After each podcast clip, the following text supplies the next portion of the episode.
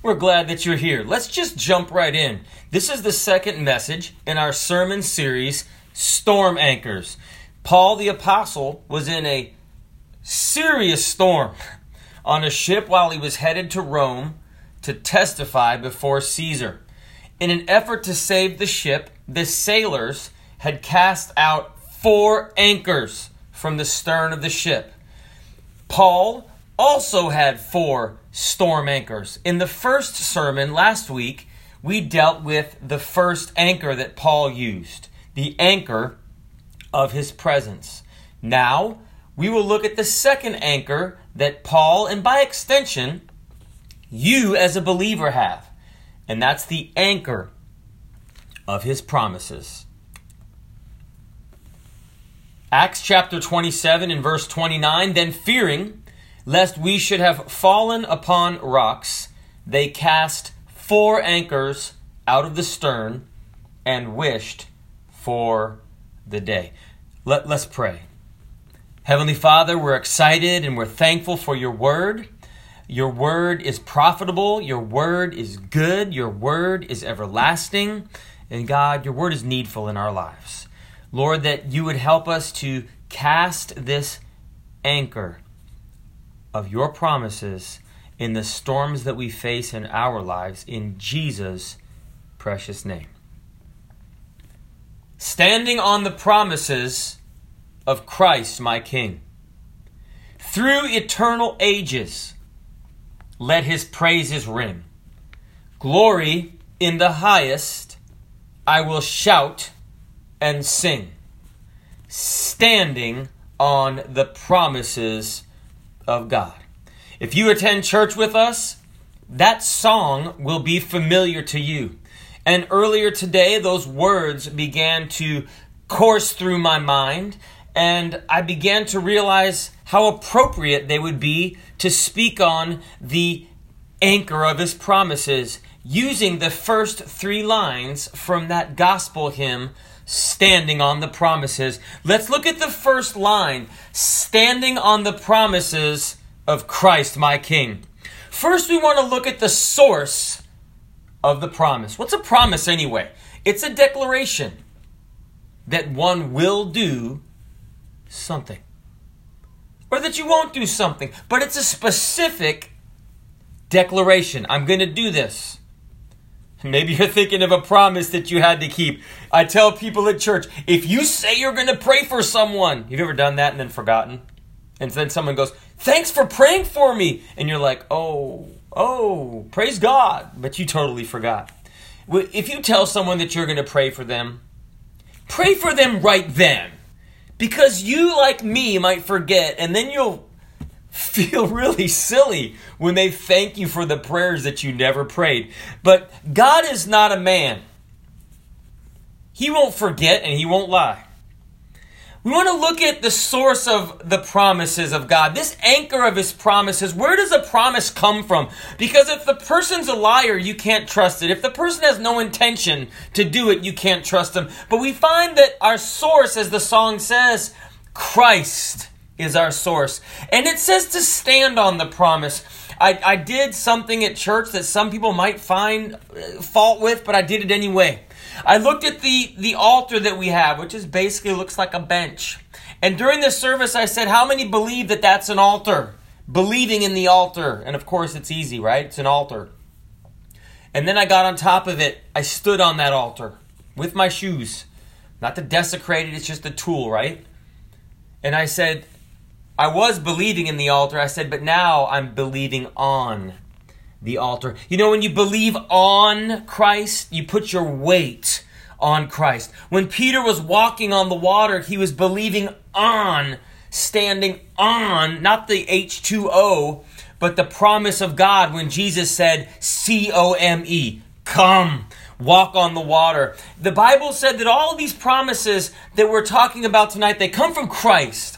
And the Bible said, Blessed be the God and Father of our Lord Jesus Christ, who hath blessed us with all spiritual blessings in heavenly places in Christ. This storm anchor of his promises comes from Jesus. For all the promises of God in him are yea, and in him amen, unto the glory of God by us. It's Christ, but he's also a king. This term king is found over 1900 times in the Bible. The Bible says, looking unto Jesus, the author and finisher of our faith.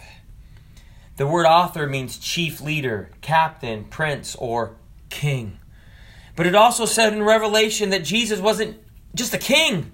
But if you look to Revelation chapter 17 and verse 14, it calls him the king of kings.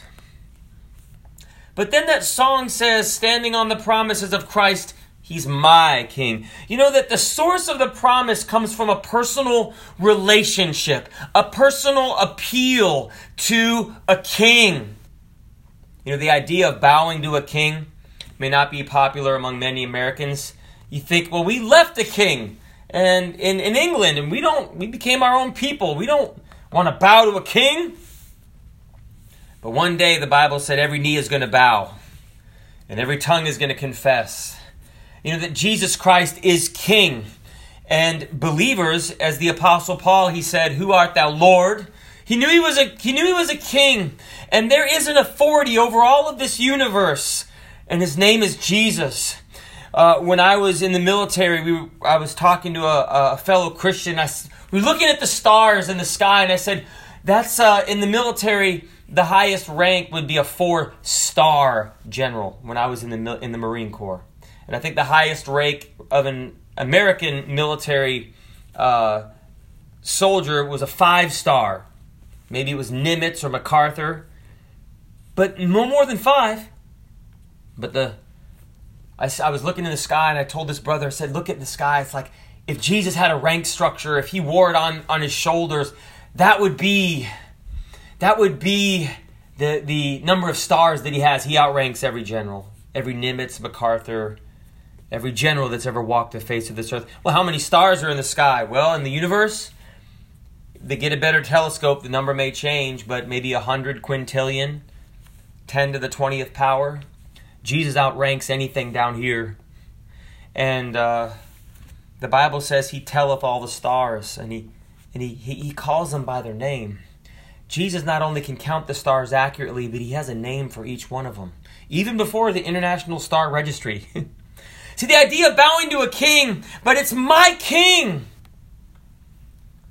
See, Paul said in Acts chapter 27 and verse 23 For there stood by me this night the angel of God, whose I am and whom I serve. If you read the beginning of the book of Romans, Paul introduces it. He said, Paul, a servant of Jesus Christ. I'm a servant. You see, we have to serve something. And what is the greatest thing you serve in your life? What's the greatest authority in your life? I said, preacher, it's just me. I'm I'm my own king. I'm my own, the self. Well, if you're your own king, unfortunately that makes you selfish and self-centered. And that doesn't really sound that good.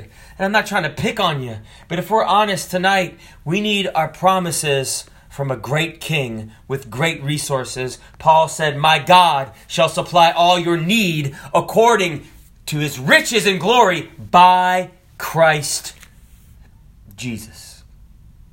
The second line of the song through eternal ages, let his praises ring.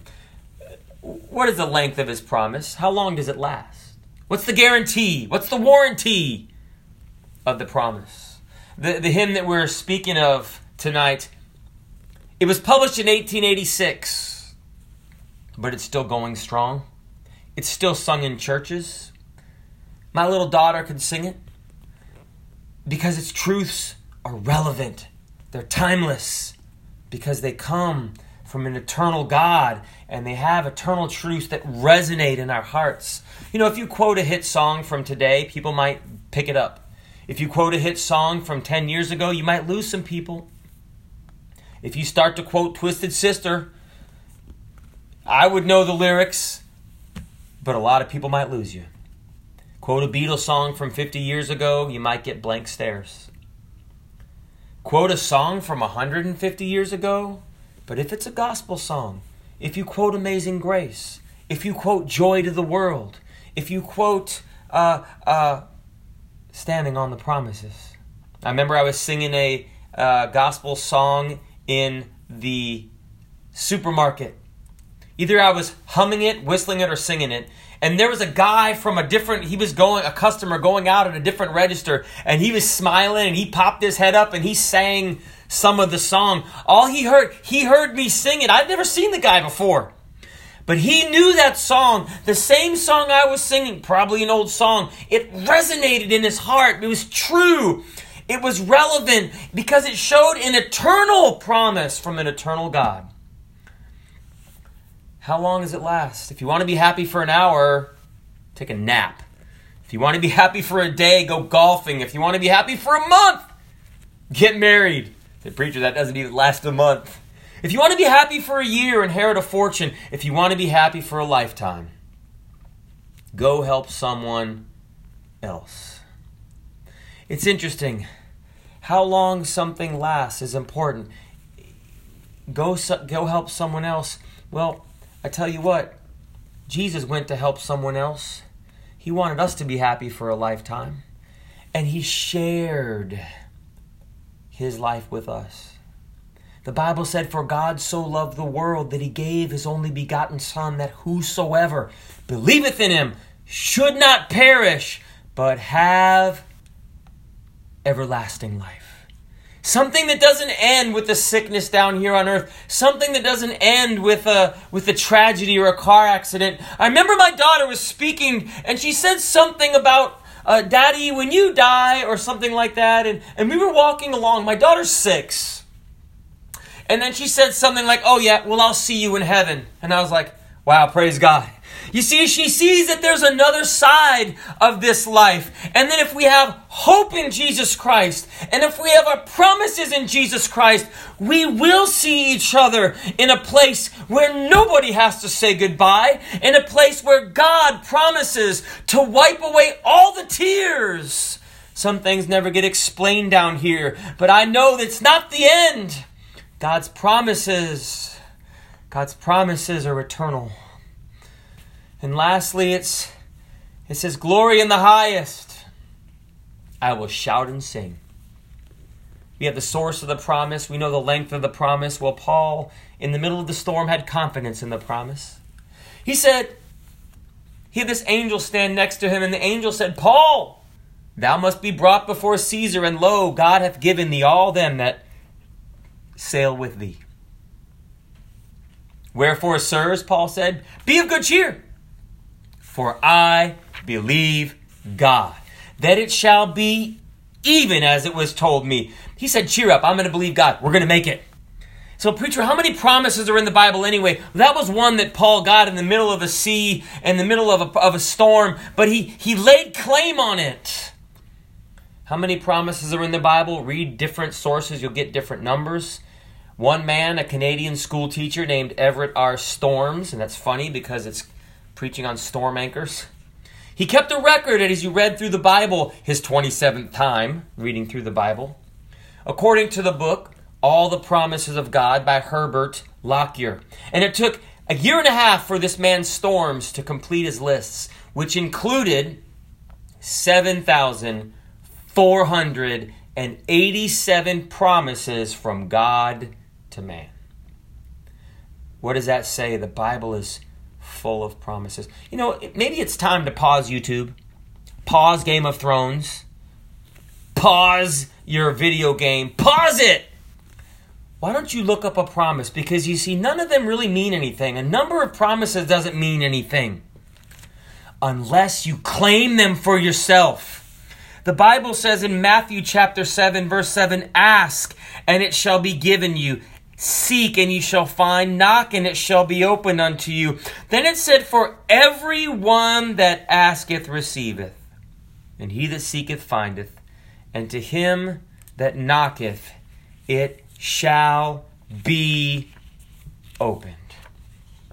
I remember when I got saved, I took God up on this promise. And the promise comes from Romans chapter 10. And if you're not a Christian, all you have to do is claim this one In verse 9. For that if thou shalt confess with thy mouth the Lord Jesus and shalt believe in thine heart that God hath raised him from the dead, thou shalt be saved. You know, it's our job to humble ourselves, and it's God's job to exalt us. If we keep our end, He'll keep our end. The Bible is full of promises. But you see, casting the anchor of His promise is what you need to do today. Have you found a promise of God? Have you found a promise, Christian, of prayer? Let me leave you with this. I was at a job site working construction some years ago, and there was a man there that he was having a bad day, and so I, I asked him. I said, "Are you okay, sir?" Something. This is around six or seven years ago. And it turned out that he had a girlfriend and, and she was uh, in danger of losing her baby. They had to deliver the baby and they thought the baby was going to die for some health complications. And he was really, uh, understandably, really shaken up. And so, not ever knowing, I didn't know this gentleman and he didn't know me. But I said, Would you like to pray? And he said yes. So we prayed for I don't remember exactly what for, for the life of the baby, that his girlfriend would be all right, that the baby would uh, be saved and, and delivered and not die. And then we both went our separate ways. He back to his work and me back to mine. And I gave him a church card. He never called me. He hasn't called me to this day. It's been years. But a few months later, Exactly how long, I'm not sure. It was, it was a little while. My wife and I were doing a visit at the hospital. And we find that my wife was pregnant at the time. And when ladies are pregnant, they have to visit a certain room a lot. So she visited that room, and I uh, stood in the hallway. And as we were doing that, this man walked by. And I recognized him as the man I had prayed with, and I said, "Hey, sir, do you remember me? I, I prayed with you." And uh, I said, "How's the baby?" And he said, "The baby, the baby. I don't remember the exact words, but we're going to visit the baby. The baby was delivered. The baby was in the hospital. The baby survived." You know that God answers prayers. And you take God up on one of his promises in prayer. And tonight, I don't know what you're facing, if it's life threatening or if it's something small. But find a promise of God and claim it for your life. Cast the anchor of His promises. And you know what? If, if we can do something for you, you can get in contact with us. But the most important thing is you get in contact with Jesus, standing on the promises of Christ, my King. Through eternal ages, let his praises ring. Glory in the highest, I will shout and sing, standing on the promises of God.